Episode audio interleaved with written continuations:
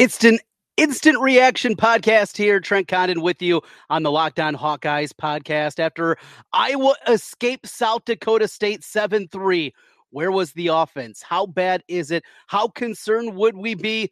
Oh, how concerned should we be? All coming up today on the Locked On Hawkeyes podcast.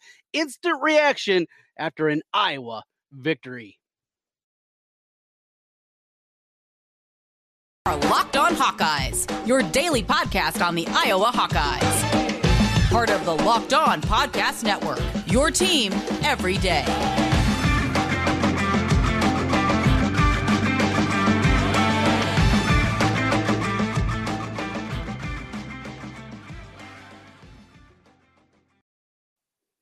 Well, what was that? Welcome back to the Locked On Hawkeyes podcast. Iowa gets the victory 7 3 no, that's not a first quarter score. That's not a halftime score. That is the final as Iowa gets it done over South Dakota State.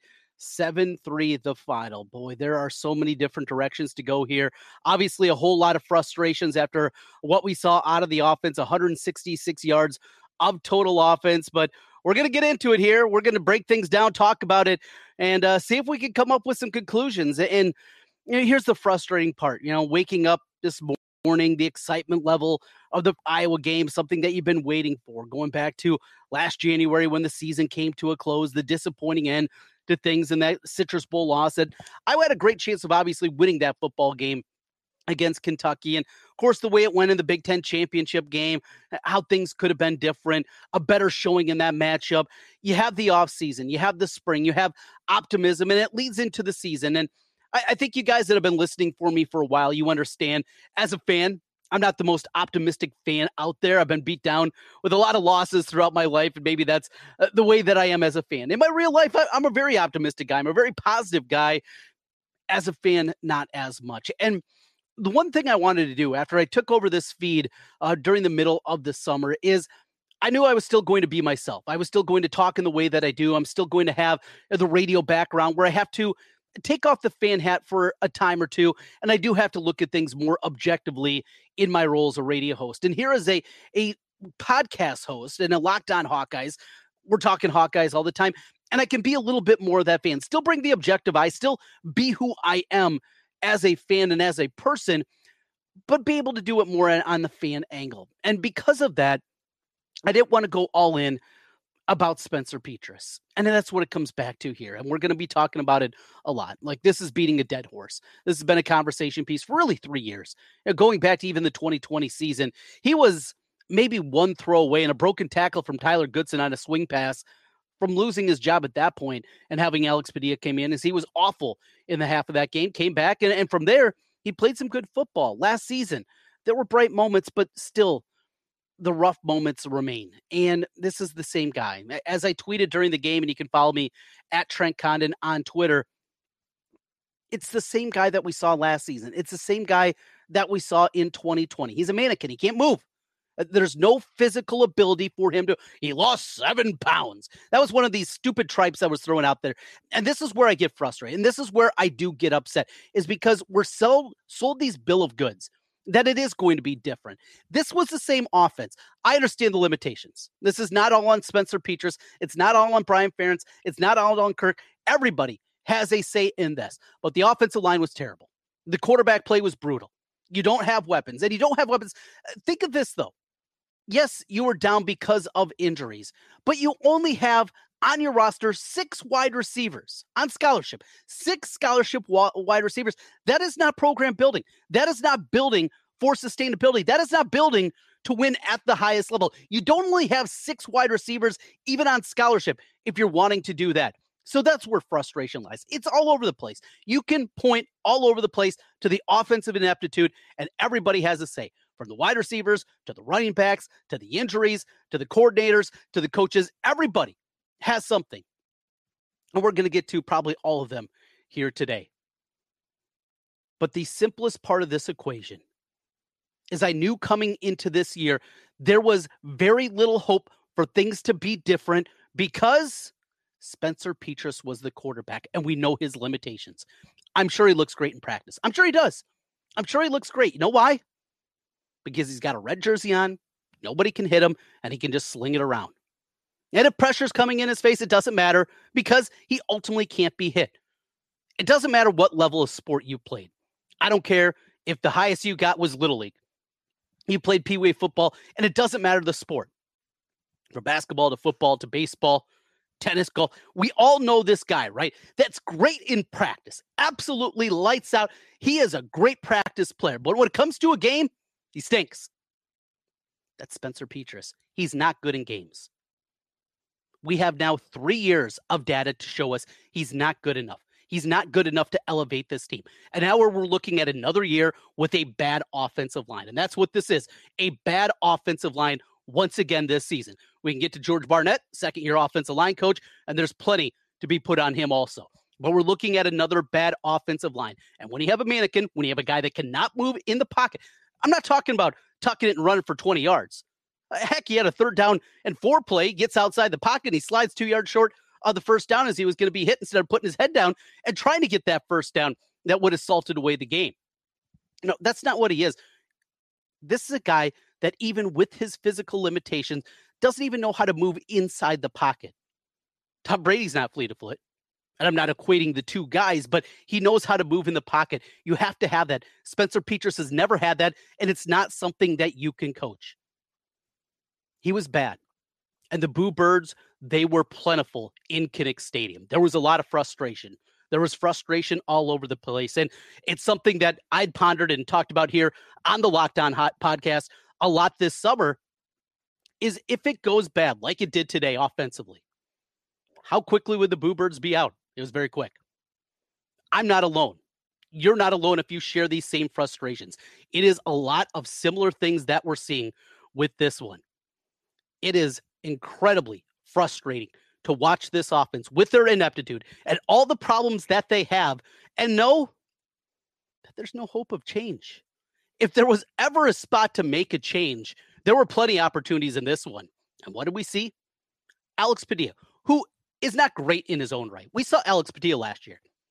There are things he does better. Obviously, moving, that's one of them. He can move around a little bit. He can make some plays with his legs, and he has a, different air of confidence. That's another part you don't get with Petras. He acts like he has confidence, but it's an act. You think that guy really is locked in and has the confidence that he's going to take? It's slump in the shoulders, sad oh boy, here we go again. The stupid clap thing, it all that stuff. I know he's a nice kid. I get it. Great kid. Not a good quarterback. And now we're on our third year of evidence. Now, ultimately, there's guys that put him into place. And it comes to the two guys the new quarterback coach, along with the offensive coordinator, and Brian Ferentz, and the head man, his dad, Kirk Ferentz. They're the ones that made this decision. These are the two guys that saw what they were and their limitations a year ago offensively. As great as that defense was, and they get the West Division title, and that was great, but still knew when you play a team like Michigan, you're going to need more. And yet they went into the offseason and they made the decision that we're good at the quarterback spot, that we got our guy. As you look across college football and you look at all these quarterbacks, that are moving on different places and taking an opportunity to try to win a job. And there were plenty out there, and I didn't sniff around. They said, We're good. That's coaching malpractice. That is bad in its own right. To do that, to go out there, see what you saw a year ago at the quarterback spot, and to not do anything about it, that comes back to the coaches. The blame continues to go around.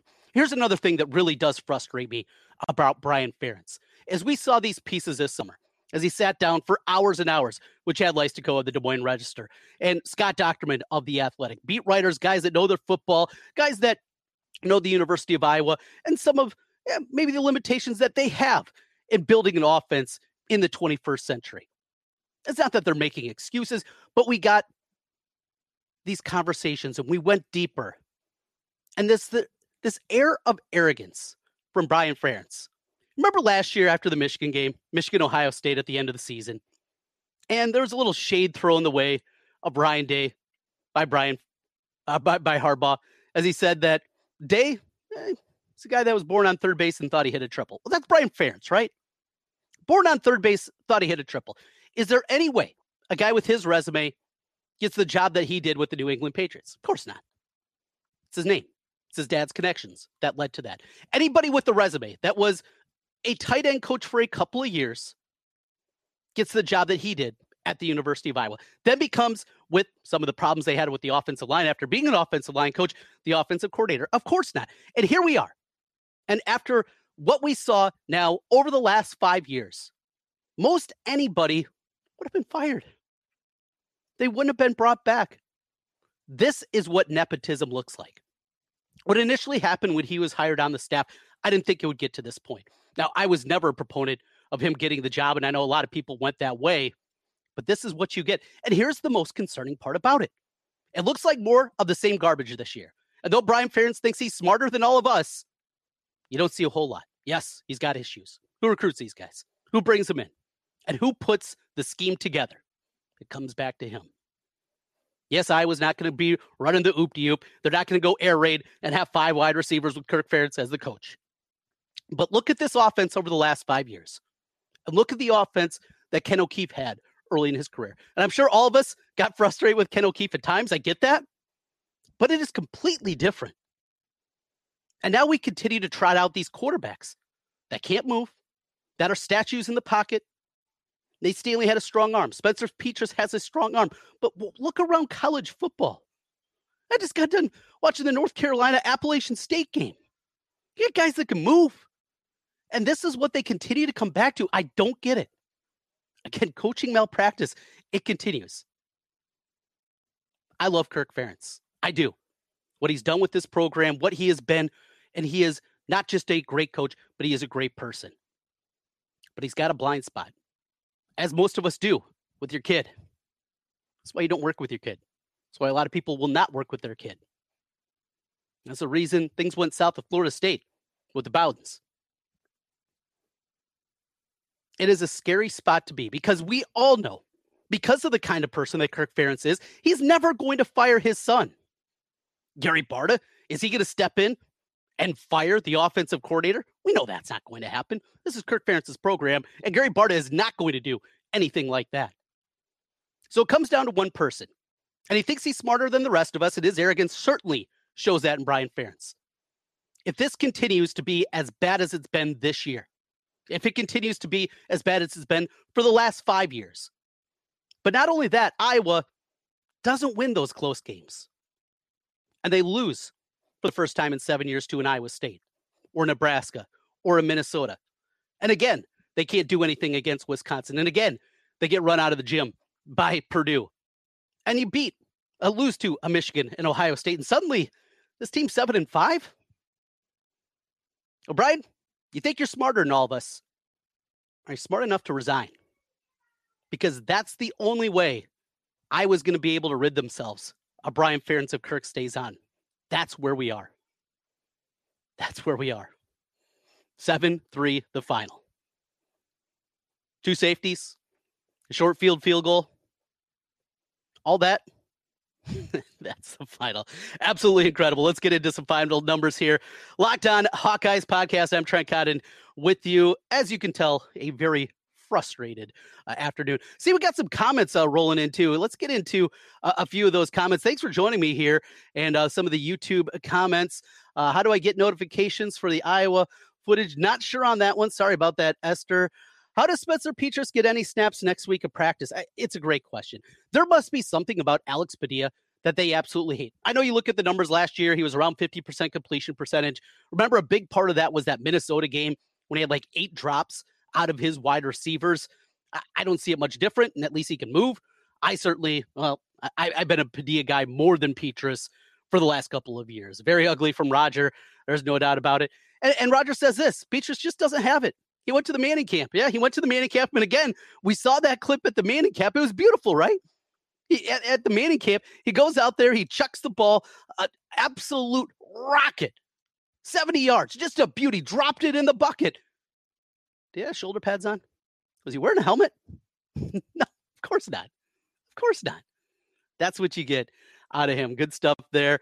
Uh, quarterbacks have regressed horribly. You know, that's a good one from, uh, was that NC Games. You know, quarterback development throughout the years. This is one thing that has been something that I've hit on a whole bunch. and that is not that Iowa quarterbacks have not progressed, but there are certain areas that they all struggle with. And one of them is something I talked about with Petras, and that is what you have with pocket presence. They, they, I, I don't know if it's innate. Look, I played quarterback in middle school, like I, different level. I get it, right? We, we, I was not a college quarterback, and there was no way I would ever be a college quarterback. I didn't have the talent to do it. But I know even in my limited 15 throws in my career in a run based offense, I understood that there is something about that presence and being able to feel pressure. And it's not just a Petras thing. I mean, this goes back. CJ Beathard, one of the better quarterbacks, certainly of the last 15 years, and maybe of the Kirk Ferentz era. CJ Beathard, he also had terrible pocket presence. How many times was he hit from behind? Now, that also goes back to the offensive line and a different one, but uh, quarterback progression, it, it is not looking good. A couple other comments here. You can hit us up on YouTube as we come to you live here today. Iowa coach bad at coaching. Oh, Esther kind of feels that way. Thank God for the defense. Hey, DXD, absolutely. Hey, as negative as these first 15 minutes are, thank you for bringing us back to this defense because that is a sight to behold. This is a South Dakota State team. In fact, I thought if South Dakota State was going to win it, it was going to be because of their offense, or at least keep it in a tight fashion. That they were going to be able to get out in space, make some plays. But this defense, and even with some new faces out there, that defensive line is incredibly stacked. Really, I can think of one play from John Waggoner on that run that went for like 12 yards that he kind of struggled with. Outside of that, that defensive line, they were all over the place. The depth of it, the number of guys getting the quarterback. Of course, he had the Jack Campbell, him making the uh, the first safety on the play from the one yard line after a great Tory Taylor punt, and then the second one with the Joey the Bull coming in, Joe Evans, and getting the sack on the backside of things. That defense, you're right, absolutely great. We got to give him credit. Thank God for the defense and DXD. Thank God for special teams, and, and most importantly for Tory Taylor, pitting the team deep time in and time out. Yeah, there were a couple that ultimately went to the end zone, but hey, I- I'll tell you, that one, that defense, those special teams, they're going to keep high with a lot of games. And that's the other thing. And we're going to come back to this, right? Hey, got another win. In fact, Patty says just that. At least Petras doesn't lose games for us. Right. I, I get you, Patty. I'm right there with you. Yeah, maybe he doesn't lose games for you, but he doesn't win any either. And in fact, he's lost plenty of games on top of it. I mean, go back. Go back and look at some of those losses. And where do you put the finger at? Eh, frustrations. And Iowa State's on deck. DDX, uh, DXD also with a, another good one. Arland Bruce. He was the only guy. So Iowa with two healthy scholarship wide receivers. There were just a couple of snaps out there uh, for Brody Brecht, but overall it was Arland Bruce and the walk-ons, and really a walk-on. It was a lot of Al Quick. Saw a lot of him out there. He had an opportunity to make a play. Bad pass by Petras. He almost hauled it in. That would have uh, sealed the game a little bit earlier. It, it's Arland Bruce, get him in space, get him the ball, find a lot of different things. And I don't know if this is an offensive line problem. I don't know if it was an offensive, the way that they're putting this offense together. And, and this comes back to Brian Ferentz again. But even some of those screenplays, I mean, they're blown up. I guess you got to get your offensive linemen out there. They got to be able to go out and make some plays. So I, I, guess that's probably the part that you're looking at. But boy, oh boy, uh, the frustrations, it just continues and really leads to a whole lot of of frustration out there playing around a little bit here uh, with our with our chats coming in and i think now when you uh, when you chat we will be able to to see those so we'll get those uh, set up for you here in just a moment and uh, get a little bit better look at your comments as they come in on the chat. And you can hit us up here on YouTube. Hey, while you're on YouTube right now, also, if you haven't, hit that subscribe button, Locked On Hawkeyes. We're trying to get to a thousand subscribers by the time we get to the Michigan game. Hopefully, at that point, it'll be a 4 0 Hawkeye team. But uh, boy, let's take a look at some of those numbers 166 yards of total offense, as mentioned. Spencer Petras, he finishes 11 to 25, 109 yards, 44% completion percentage, and that hideous pick. Oh boy, that one was an ugly one as well. In the run game, you had Leshon Williams, Gavin Williams dealing with uh, an injury again. This time it sounds like an ankle. He had a hamstring injury that we reported first here on Locked On Hawkeyes, uh, going back to uh, August camp uh, here a couple weeks back that he was sitting out. Came back to practice and then uh, hurt an ankle. So he was out. We saw him, and we also saw the true freshman out there in the running game uh, in Caleb Johnson, who got three carries, finished with no yards though uh, on those three carries. For Williams, 24 carries, 72 yards. There was just not a whole lot of room. His longest run was 10 yards. So I think that certainly shows you uh, just how difficult it was to get anything going and how far this offensive line still has to go if they're going to get uh, at a higher level. And that's the hope they're going to be able to go. A lot of young guys getting their first really extended snaps out there. They're playing with combinations. Saw Jennings Dunker go in there. DeJong playing at the guard position. That's where he started. That was a little bit of a surprise. So there's a lot also going on there, and uh, definitely something to keep an eye on going forward as they try to find those right connections, right? Get those right guys out there and and see what's the combination that's going to be best. They have a long, long ways to go though along that offensive line. A uh, little more from the Iowa offense. Arland Bruce, five catches, 68 yards. Also had that jet sweep for 11 yards and a first down. It was really the only uh, player that you could count on to do much. Uh, much. Leshon Williams in the passing game, he had two catches. Laporta just two catches for nine yards. He was open a bunch and he was missed a bunch. We also saw that uh, coming out. Potty Bomb had a catch, and Luke Lachey he caught one in a tight, tight window. That's just another one of those throws that leave you scratching your head about what they were trying to accomplish. But yet, uh, there we are. So 166 yards of total offense. This is where I want to get, though, is uh, to the defensive, defensive statistics. I had not seen these after the game. So it is Jack Campbell leading the way, 11 tackles in the game, a half a tackle for. And that came, of course, on the safety. Also had a quarterback hurry.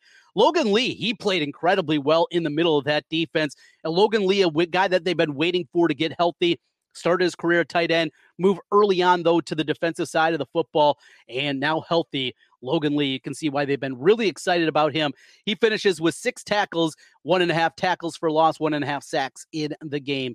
Jestin Jacobs, he left the game We'll get an update on that. Uh, five tackles from him. Terry Roberts, he was good. Cooper DeJean, he was making plays. We mentioned Joey Evans earlier. How about Merriweather? And one guy that at least isn't going to show up in the stat sheet as it pertains to tackles is Quinn Schulte. All right. Another in the line of these walk on safeties, right, for the Hawkeyes. He looks a little bit different, though. He's got he's got a little wiggle to him. He's got some pop. I, I liked what we saw out of Quinn Schulte, and I kind of fell into that trap too. All right, here we go. Another kid, Iowa kid, walking on, trying to make good. We'll give him a spot at free safety. Now, there was a lot more than that. Really like what you saw from Quinn Schulte. Four pass breakups. He he really hit hard, brought some physicality. Uh, that was good to see. Uh, how about on the only points of the day? Lucas Van Ness comes flying in. Uh, it looked like he was going to have an easy block. That field goal kicker for South Dakota State, also their punter who had the muff early on in the game. Uh, it looked like he was going to poop his pants. And what does he do? He misses. That would have been an easy block and well, may have been a shutout for the the defense if he would have got that. Also, Riley Moss is coming off the edge. Looked like he had a chance uh, to get it done. Ultimately, that was not the case. But uh, some of the d- numbers there for you on the Iowa win. 7 3 is the final. Two safeties. It's going to be people making fun of Iowa, right? There's going to be plenty of that. I, I get it. I, I get it that's going to be the national narrative that's going to come out here. Uh, Patty, again, even if we had a pedestrian offense or defense, would have us in the top 10. I, Patty, you're exactly right. And this is, goes back to last year, as good as that team was, right? Wins the division title, wins 10 games. That's all well and good. What if they were just okay? I don't think anybody right now is asking for this team to go out, completely revamp themselves, and think that they're going to suddenly turn into Alabama, right? That, that's it's not realistic for what Iowa is. But can you just be okay? Not have it be such a struggle. Struggle against a South Dakota State team that had a 210 pound outside linebacker. Their guys in the middle are 270, and Iowa still can't run the ball. I get it. They're selling out. Why are they selling out? And this is everybody's going to sell out against this Iowa offense. You know why? Because the quarterback can't hurt you. And so the same things are going to happen game in and game out. The game plan is going to be the same from Iowa State next week. And can Petras make a couple of plays? Look, the defense will keep them in it, you'd think. But with what we saw today, if the Iowa offense needs to get 17 points, can they do it? Probably not. Larry says, Padilla, please. I'm right there with you. And I'm not a huge Alex Padilla fan. I don't think he's great. I don't know if he's going to be quote unquote better than this but it can't be worse. And that's where we are. Just give me somebody that can move, somebody with this bad offensive line that can get out the pocket and make a play and pick up five yards on third down and four. Give me that. Doesn't think we're going to get it. Look, if we didn't get it today, we know it's over. Brian Ferentz, he is going down with Spencer Petras. He is that's the horse that he has bet on. He's put his all his cash and he is going all in with Spencer Petras. Had an opportunity. They could have done something different this offseason. They didn't. And this is what we get. Taylor for Heisman, Mike, you're exactly right. Tory Taylor was great. You know, the national media is kind of having fun with it, and, and, I get it, right? You you flip on an Iowa game, and it's uh, more of the same with with the problems offensively. But Tory Taylor, hey, we've seen a lot of great punters. I remember Reggie Roby you know, in his career at Iowa before he departed and had a great career in the NFL. We've seen some good ones throughout the years. Uh, who was a guy at the turn of the century? Uh, Donahue, he was really good. They, have had a bunch of them that have come through. Jason Baker uh, back in the late 90s? They've had good punters come in. Tory Taylor, though, he's just at a different level, just, just a completely different level of what he is able to do. How about that one where he waited for everybody to go out there, get down the field. Knew there wasn't going to be pressure from South Dakota State. Just punted it down to the two yard line. That was the thing of beauty. He can do it a bunch of different ways.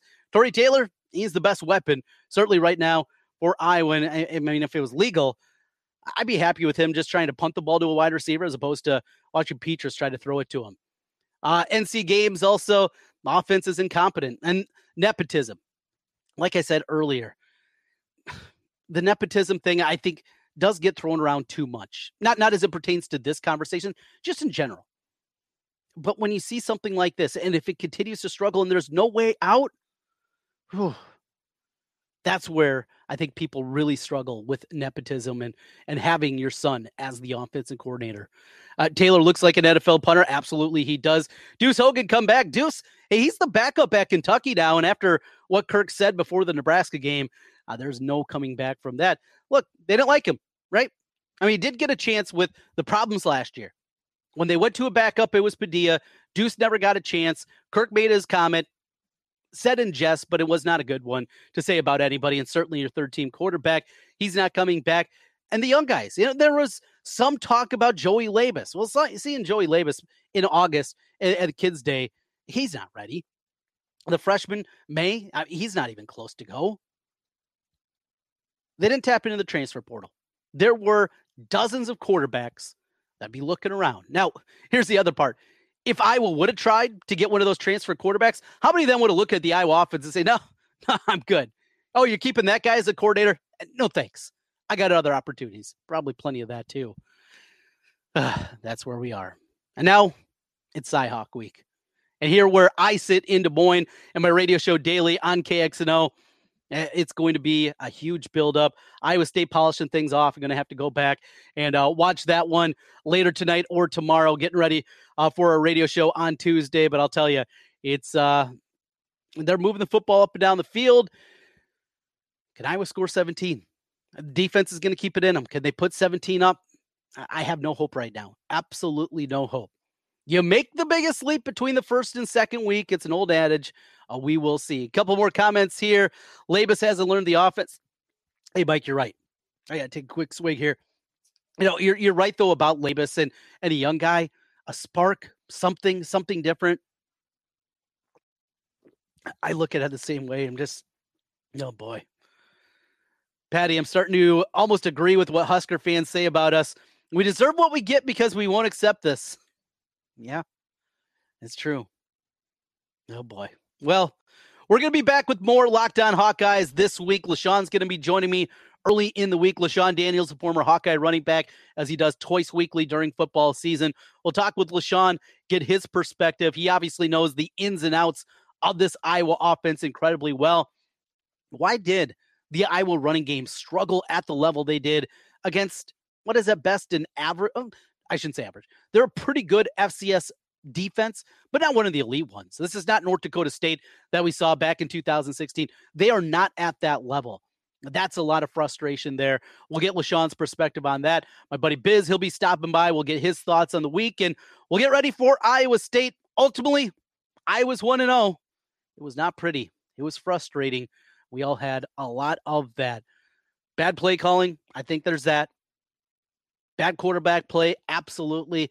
Bad offensive line only two scholarship wide receivers, and really, for all intents and purposes, one because we just saw a little bit of Brody Brecht. You add it all together, and you get a 7 3 victory behind two safeties overall. That'll do it for today. Thanks for joining me with this instant reaction Locked On Hawkeyes podcast. Thanks also for all you guys' comments. That was a lot of fun uh, reading through those, and we will try to do this a, a whole bunch throughout the season. Going to be a little bit difficult next week because I'll be back in Kinnick Stadium. Don't know if we'll be able to do an instant reaction, but hey, maybe from the tailgate spot afterwards, maybe we'll go live. We'll get things figured out here. Thanks for joining me, though, once again on the Locked On Hawkeyes podcast. I'm Trent Condon. Again, hit that subscribe button for me if you can. Locked On Hawkeyes on YouTube. It's a big help of what we're trying to do as we try to get to a thousand. Thanks for watching. Hawks are 1 and 0. Not pretty, but they get it done. We'll talk to you again starting early next week. Go Hawks.